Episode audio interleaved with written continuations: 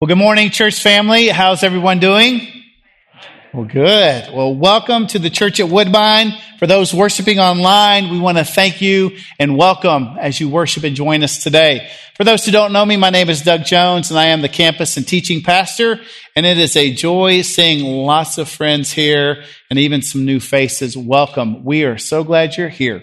And our prayer for you, for each and every one of us, is that first and foremost, that Jesus be glorified in everything we say and do, and that you can experience the love of our Heavenly Father, that you would experience Him personally, receive that love, and then give that love away. That is a deep prayer we have today for each and every one of you who are here and who have joined us online.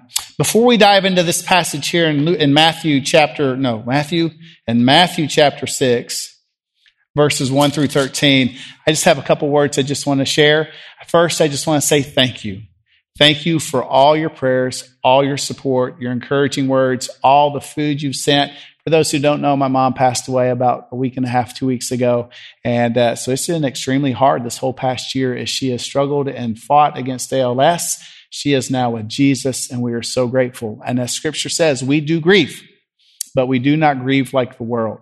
And so I just want to say thank you to all you guys. You guys have been an incredible support to us. So thank you, thank you, thank you.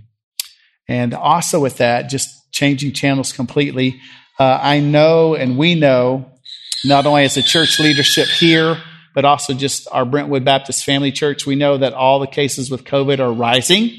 As of today, and things might change tomorrow or next week, as of today, we're not going to roll back to earlier uh, COVID protocols, but we are watching, we are praying. Uh, if you want to wear a mask, I strongly encourage you to do that. If you don't want to wear a mask, I totally understand. Uh, as much as I'd love to fill this building up, I'm also very grateful that we have a lot of space here. So take advantage of our balcony, like many of you are doing. Obviously, we can take advantage of worshiping online and even here. But we are watching, we are praying, and I want to ask you, pray for us as church leadership, just for wisdom and guidance, but more than anything, pray that as the nations are shaking, as the Lord shakes the nations, that instead of closing our fists to Him and saying, why, with anger in our voice, that we had opened our hearts and our hands and surrendered to Him, that we would allow and see God draw millions to the, the desire of all nations, which is Jesus Christ Himself. Clear as mud? All righty. Matthew chapter six, one through thirteen. It is a, well, most of you guys are probably going to know this passage. We are going through a series, God Is. Two weeks ago, we started off, God is good. All the time, all the time. Okay, the next week, it's not God is great. We looked at God is love. And we hit really hard. Now, God is great. But in our sermon series, the second week is God is love. And we talked a lot about it. And I said it in Spanish the whole time. Agape, agape love. That is a love that flows and comes from God. And it is a commitment, a complete one hundred percent commitment for the well-being of another. That type of love is birthed out of the heart of God. And that is who He is. And I challenge you and I ask you, look online, look on YouTube and type in, what does love mean? And you'll find interview after interview. And I wasted so much time two weeks ago watching person after person, young, old, male, female, of every socioeconomic level. And most could not define what love was. And if we truly want to know what love is, we look to Jesus. Scripture is so clear, and He says it over and over. God demonstrates His own love for us in this, while we were yet sinners. And Scripture is so clear, we're born dead in our sin, enemies of God, under His wrath. While we were yet sinners, His enemies, Christ died for us. Jesus is the greatest epitome of God's love because He is God and He is love. And we love Him because He first loved us. And we love others because of His love for us. And that is how we're called to live, to live like Christ lived. Today, week number three, God is trustworthy. Think about that word, trustworthy. I was trying to think of some super fun example, game, questions to ask you guys, and I could only come up with this one. Who has ever played the game Trust Fall? Where you stand up on a table, climb up a ladder, and you have like five or six people standing behind you, and you have to stand, and then you fall backwards, trusting that they will catch you. Who has played that? For some of us, it might have been decades ago. Maybe it was last year in youth group. We used to do it all the time. And if you've ever been the person that's had to do the trust fall, how did you feel? Did you actually trust and do it? Think about the word trustworthy. What does trustworthy mean? Think about it. When we say that God is trustworthy, what are we saying? He's worthy of confidence. He is dependable. Able to be relied on as honest or truthful. Look at that word, dependable. And let's be honest. How many people in our life would we consider, truly consider, to be trustworthy? Think about it for a moment. Truly dependable. They say what they mean. They mean what they say, and they do it. You can trust them. You can rely on them. You can depend on them. And you know that they will follow through with what they say and what they do. They're trustworthy. I've got a picture I want to show you. It's a picture of two brothers and a sister. They are dear friends in Mexico. The middle one is Jessica. She was our secretary at our church for a few years.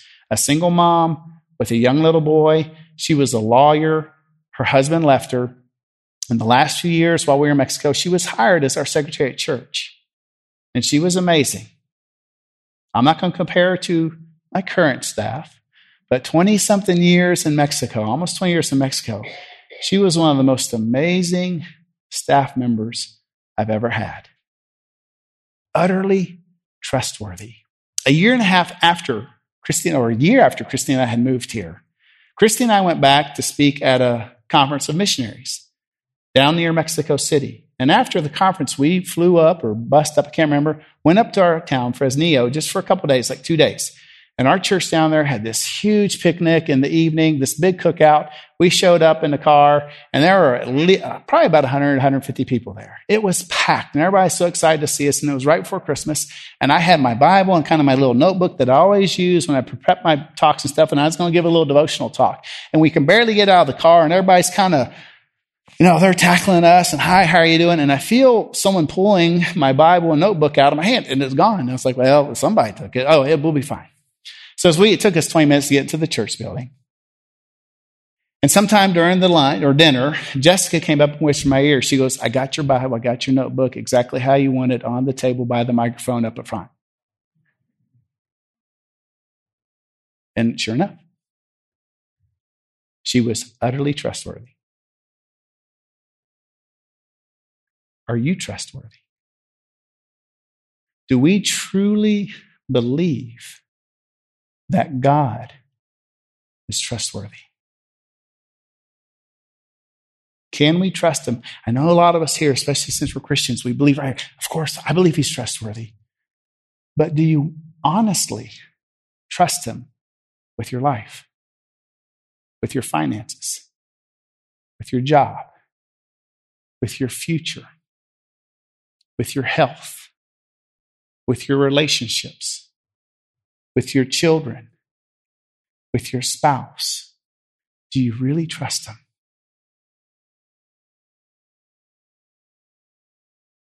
Or do you kind of trust them, but there's this caveat, this unwritten covenant you have with him? Yeah, but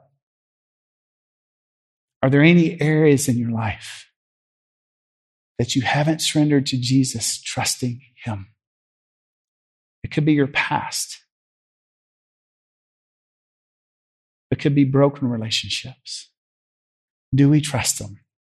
Right here, Matthew chapter six, starting in verse one. This is part of the Sermon on the Mount. Matthew six, verse one through thirteen. And there's a lot here, and we're going to really park right on what we call the Lord's Prayer. Some people say it should be called the Disciples' Prayer because Jesus is teaching them. When you look in the Gospel of Luke, in that context, the disciples asked Jesus, teach us to pray. And then Jesus teaches them his prayer. And we're going to look at it. We're going to dive in depth of it really hard today. And before you leave, on the two black tables in the back, there's a little card. It looks like this, and it's just the Lord's Prayer. I love it. And I got some fun stories about this one, both from here in the United States and in Mexico. But right here, Matthew. Matthew is considered one of the is considered the most Jewish of all the Gospels. And one of the things that Matthew does in his Gospels, he paints Jesus, and he describes and depicts Jesus as the second Moses, so to speak, as the better Moses. Jesus, uh, Moses was kind of the leader of the old covenant, and God spoke to Moses through Moses to give us the Ten Commandments, and he led them out of Egypt. And it was all God's doing. Jesus being the second Adam, the second Moses, so to speak, initiating the second covenant, the new covenant. And right here in the Sermon on the Mount, starting in chapter five and running through the next couple chapters, right here in verse one, what does it say? It says, be careful not to practice your righteousness in front of others, to be seen by them. Otherwise, you have no reward with your Father in heaven. So whenever you give to the poor, don't sound a trumpet before you, as the hypocrites do in the synagogues and on the streets, to be applauded by people. Truly, I tell you, they have their reward. So Jesus is teaching against what? Hypocrisy. He's talking about, he basically says, don't be like the hypocrites who, when they give and when they're generous and when they help the poor, they're announcing it in the synagogue. Imagine what it would be like for us. We don't pass the plates anymore for our offering. They're boxes in the foyer, and maybe, Lord willing, in September we'll bring the offering plates back. But could you imagine someone in here, as we pass the plates or as we leave now, they pull out a whistle and they're like, really loud. Sorry if that hurt your ears online. And they pull out their wallet, and they're just one hundred dollar bill, two hundred dollars, and they're just announcing how much they're giving in their offering. Could you imagine that? How pretentious that is, how arrogant that is. But people would actually do that. They would blow trumpets before they deposited their giving. I'll be honest with you, online, Facebook, Instagram, I struggle when I see Christians taking pictures showing how much they're doing in ministry. I struggle with that. I have a hard time with that. I don't like it. Now, is it a good thing? Maybe. Some of my brothers and sisters who do it, I know they're utterly humble, and they're not being arrogant, and they're not parading themselves. I'm just being honest. But Jesus basically saying, don't be a hypocrite. You don't have to announce to the whole world when you serve and give and do amazingly incredible uh, things and serve. Don't be like them. Don't be like the Pharisees. Because when they do that, when they announce all the good that they're doing and all the, the incredible tithes and offerings they're giving, they're already receiving the reward. Don't be a hypocrite.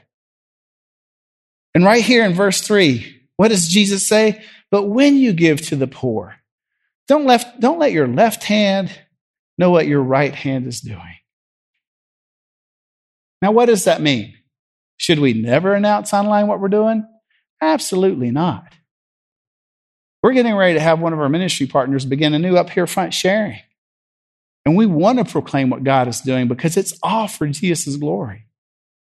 When we share about Project Connect or one of our missionaries and one of our other ministry partners, we want the world to know so that they can see what Jesus is doing.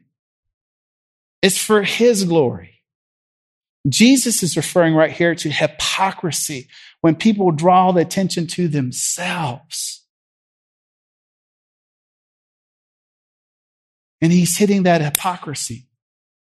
So when we give and when we serve, do we do it so that people see us or so that they can see Jesus? Jesus continues. Verse four, so that your giving may be in secret, and your Father who sees in secret will reward you. That's one of the keys right there about God being trustworthy. He sees and he knows everything. He knows what we're doing. He sees our acts of service. He sees our sacrifice. He sees it. And for some of us, we might feel like some water boy on the sidelines, and we're not in the game, so to speak, of ministry, and we're just plodding along. We feel like, man, I can just barely get out of bed, and I'm just working at work, and I'm serving my family, and that's all I'm doing, and we don't have this big, huge ministry. We're not known anywhere. Yet God sees, and God knows.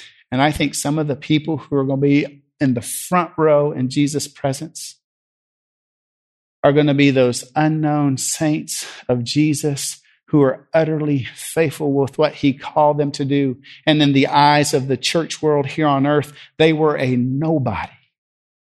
And yet they were completely, utterly, totally sold out to loving Jesus, living a life of humility and generosity and love, and our Father sees it. As evangelicals, we struggle, a lot of us struggle to truly believe that God loves to give rewards. God loves to give rewards. One of my biggest prayers for myself and for you is that when we pass away, like my mom did two weeks ago, is that the very first thing we'll see is we'll see Jesus with his arms wide open saying, "Come here, well done, good and faithful servant." You see, in First Corinthians chapter fifteen, fifty-eight, at the very end, Paul is writing to the Corinthian church, and he had a lot to say. He had a lot of tough love to give to this church. But right here in this verse, look what he says. He says, "Therefore, my dear brothers and sisters, be steadfast, immovable, always excelling in the Lord's work." Say the word excelling. Excelling in the Lord. Well, what is the Lord's work? It's living like Jesus lived. Excelling in God's work, because you know that your labor in the Lord is not in vain. We had this amazing celebration yesterday of my mom. My mom was a stay-at-home mom for fifty-something years. She quit working when my older brother was born, and she never got another paycheck. And the impact and influence that she had on thousands as a stay-at-home mom is amazing. And I'm bragging, it's my mom. But when I get to heaven, she'll probably give me a big hug when I get there, and she'll be like, "Hey, Doug, I got to go back to front. You're in the back. Sorry." She wasn't famous, had no titles. But what she did do is she stayed immovable, steadfast, always excelling. Say the word excelling.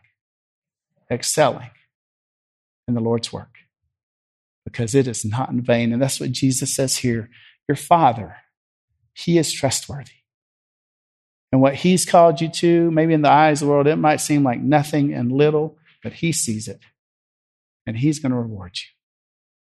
We continue. That's about giving, serving. We come into prayer. Whenever you pray, you must not be like the hypocrites, because they love to pray standing in the synagogues and on the street corners to be seen by people. Truly, I tell you, they have their reward. Once again, it's the hard attitude of pride and arrogance of wanting to be seen. Look at me, look at me. Look how much I pray. Look how much this, look how much that. Jesus is hitting the heart of the Pharisee, the heart of the hypocrite. Does that mean we should never pray in public? Does that mean we should never pray here on the platform? Does that mean we don't have prayer vigils? That, does that mean we don't pray and do prayer walks up and down the street? Is that what Jesus is talking about? Mm, doubt it. He's talking about that hypocritical, arrogant person who supposedly looks like they're a person of prayer and of incredible depth, spiritual depth, when in reality it's all for show. What does Jesus say? He says, "But when you pray, go into the private room, your prayer closet, shut the door, and pray to your Father who's in secret." Again, you see that? The secret place, the quiet place. "And your Father who sees in secret will reward you." Do you see that again? Our Heavenly Father wants to reward us. I have found during this time with my mom and the amazing gifts that many of you have given to me and how y'all have served me, I have struggled to receive it.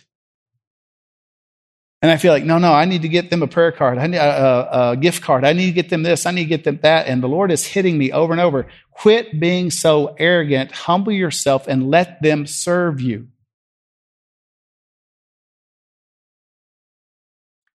Jesus is hitting the heart of arrogance and pride and of hypocrisy, both in giving and in praying. And he says, your Father, he sees in secret and he wants to reward you. He's hitting that whole attitude of humility. And then here in verse seven, and I love this. When you pray, don't babble like the Gentiles, since they imagine that they'll be heard for their many words.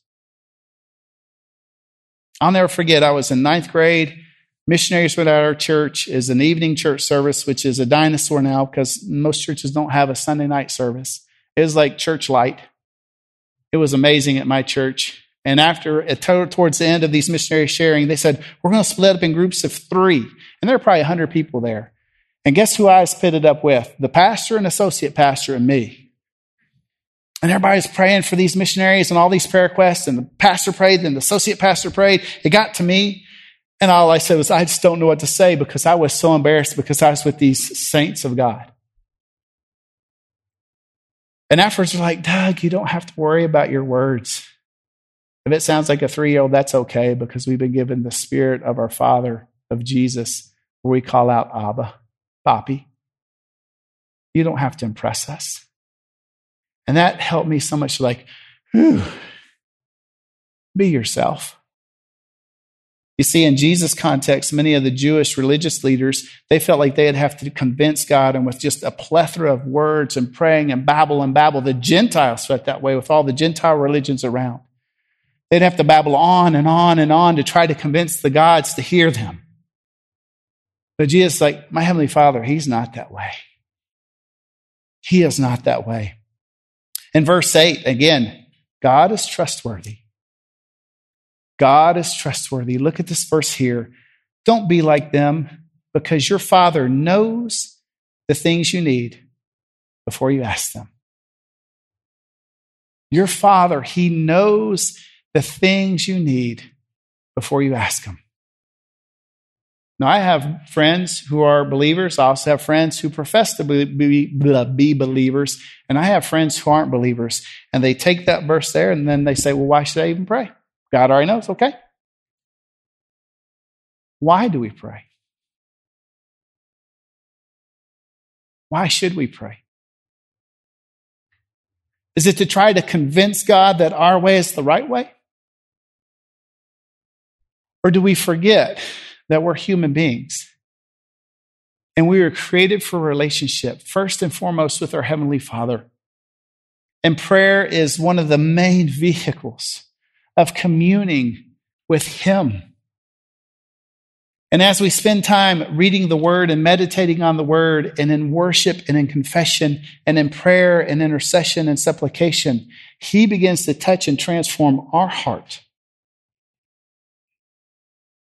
When we dive into a life of prayer, not to try to convince God with our impressive words or with a lot of babble, but if we live a life out of prayer, the Holy Spirit becomes not just present in our lives, not just prominent in our lives, but preeminent in our lives.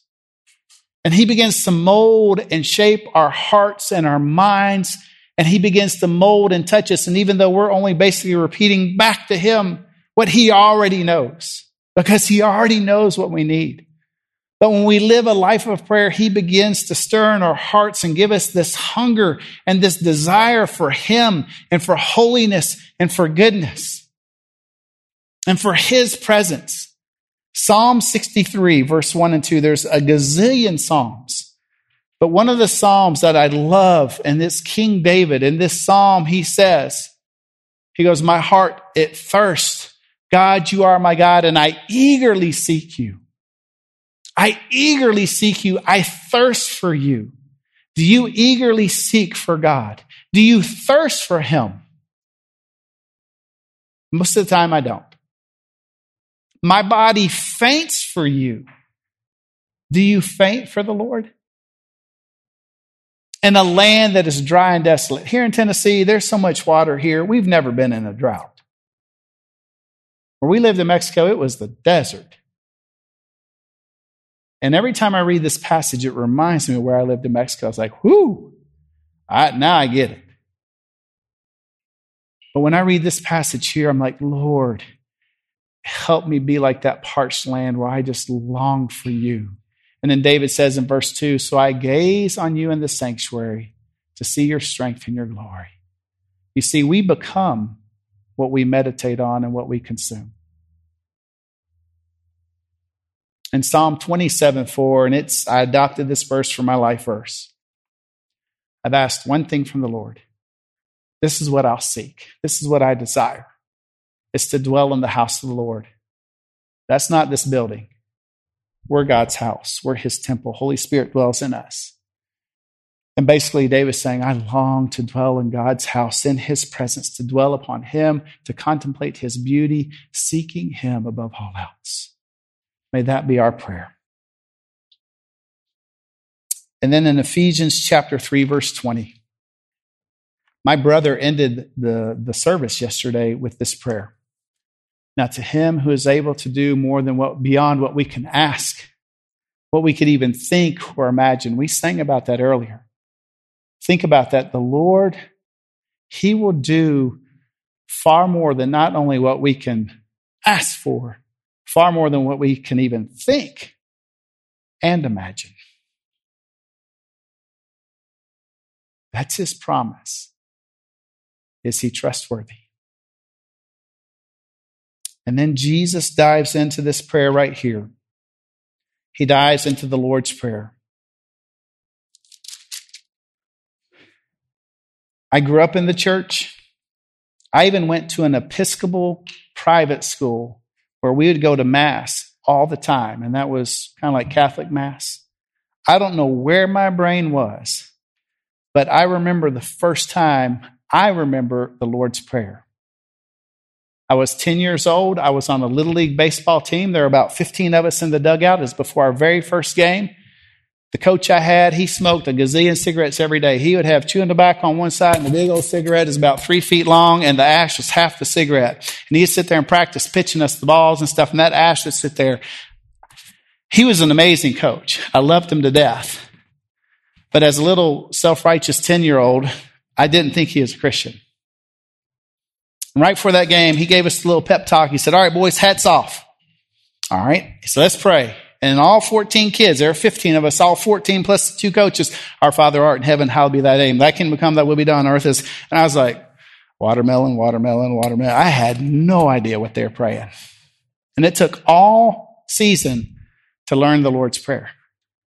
And they flew through it. I, well, whatever gibberish that is. I get to Mexico, very different situation. But as an Anglican church, we prayed the Lord's Prayer every Sunday, but we'd have to reteach all these people who had grown up in the Catholic church because we'd start, let's stand, and we will pray as we're boldly to pray as the Lord Jesus taught us. Our Father art in heaven, hallowed be thy name, and I'd stop it. Whoa! It is not a race to get finished. This is Jesus' prayer. How does Jesus teach these disciples? He says, our Father in heaven, our Father in heaven. Say it, our Father in heaven. Oh, okay, let's say it together. Our Father in heaven. Jesus came to reveal the Father. Again, God is trustworthy. And how is Jesus teaching his disciples to pray? How is he teaching this huge crowd to pray? We have a Father, and he's in heaven, and we aren't. And we have a Father who we can call Abba. We can say Papi. I'm telling all the young families who have littles, I know the days and nights are long, but the years go so fast. Because I can remember coming home when Sammy and Eric and Margie were tiny tots. And I'd open that door, and they would come running to me and jump in my arms. Sammy would get up, and I could hear him flying down the hallway, and he'd jump in my lap early in the morning. I'd have to pay twenty bucks to my kids to do that now when they come home. Sorry, I'm throwing you guys under the bus. I'm just teasing. But the image of God as Father, as Abba, and he longs for us to come up into his arms. I finally conquered Levi Denning. This morning, she jumped in my lap. She's two. I'm trying to get her little sister, Jojo. But we have a loving Father. He just loves us, and he longs for us. And Jesus teaches us, our Father in heaven. He's not some distant God. Our Father, he's trustworthy. your name be honored as holy. You are the Holy One. You are the Righteous One. You are the Good One. There is no one like you. This is a model of prayer, but it's also a prayer that we can pray. Your kingdom come and your will be done. Do we long to see God's will done here on earth as in heaven, which is the very next phrase. Your kingdom come, your will be done on earth as it is in heaven. These first couple verses here of the Lord's Prayer, Jesus is helping his disciples see the focus of our life has to be on who? On our Father. Because he's trustworthy. And it's his will. And it's his way. It's his kingdom. It's his glory. And then he goes on to say, and give us today our daily bread. That's supplication. We're praying that God provides our daily needs. And then he goes on, and this is a big one. We could spend a whole year on verse twelve. And forgive us our debts, forgive us our sins, forgive us our trespasses, depending on your translation. How? As we forgive those who sin against us. Are you sure you want to pray that prayer? You're asking God to forgive you the way you forgive others. Woo! Like I said, it's another day, but that's confession. That call to prayer we do every Sunday can be a time of worship and or confession.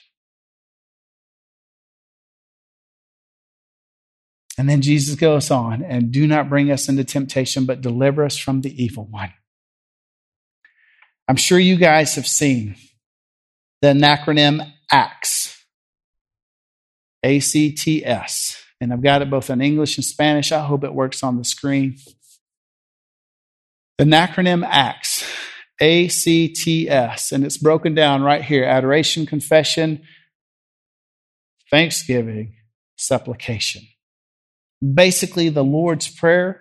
This prayer is almost like this in English. Spanish, you have to scramble the eggs a little bit to make it work. In Spanish, we do casa, C A S A, confesión, adoración, súplica, acción de gracias. It's a little bit different, the order, but it's the same difference. But in English, we start with adoration. And you guys who speak Chinese, James, I'm so sorry. I don't know Chinese to put it on the board, so I apologize. Adoration in the Lord's Prayer. Jesus starts with adoration to his Father. Our Father, hallowed be your name. Your kingdom come, your will be done. It's all about worship. And then there's some confession where we spend time every day in prayer. And again, this little acronym, you kind of jump part of the give us this day our daily bread. But you have a time of confession every day, confessing our sins to the Lord. And if you need to confess your sins to someone else, go do it.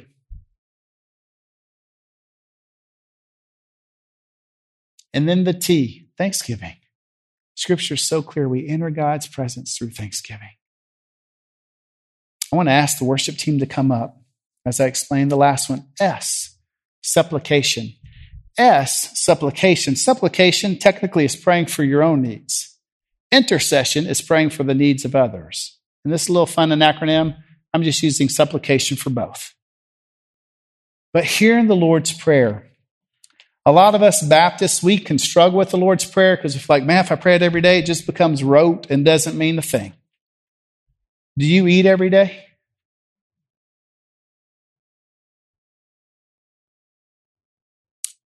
I was watching and listening to a live worship service where at the very end of the service, the worship leader began to sing Matthew five sixteen, which says, let your light so shine before men that when they see your good works, they would praise your Father who's in heaven. And it was this long, spontaneous worship set. And then the whole entire stadium prayed the Lord's Prayer. And it was so powerful to be part of and to watch. We're going to stand up and just spend time. And Chris, could you go back to the Lord's Prayer? We're just going to spend a few moments in guided prayer. Our Father who art in heaven, hallowed be thy name. And let's just spend a moment. And Chris, if you could underscore, just play. just a moment. Let's spend time in worship and in praise. Right there where you are, you can stay seated, you can stand, you can kneel, you can go out to the aisle. Spend a few moments worshiping and praising God for who He is. You can pray out loud if you want. You can pray in your heart, your mind. Our Father, who art in heaven, hallowed your name is holy.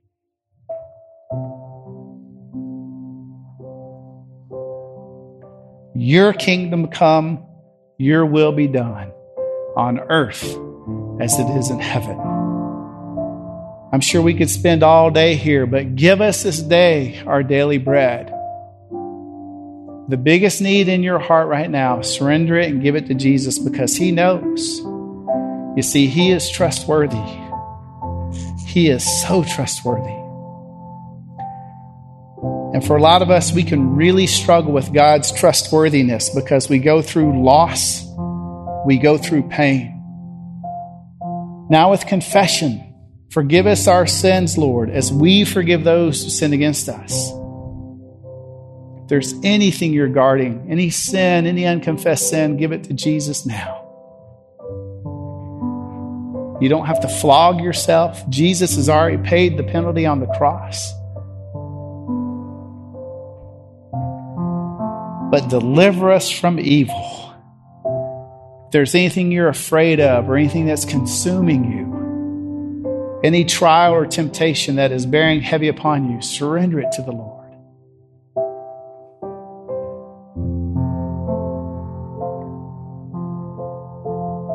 For many of us, when we go through trials and tribulations, and I'm in the midst of it right now with my mom,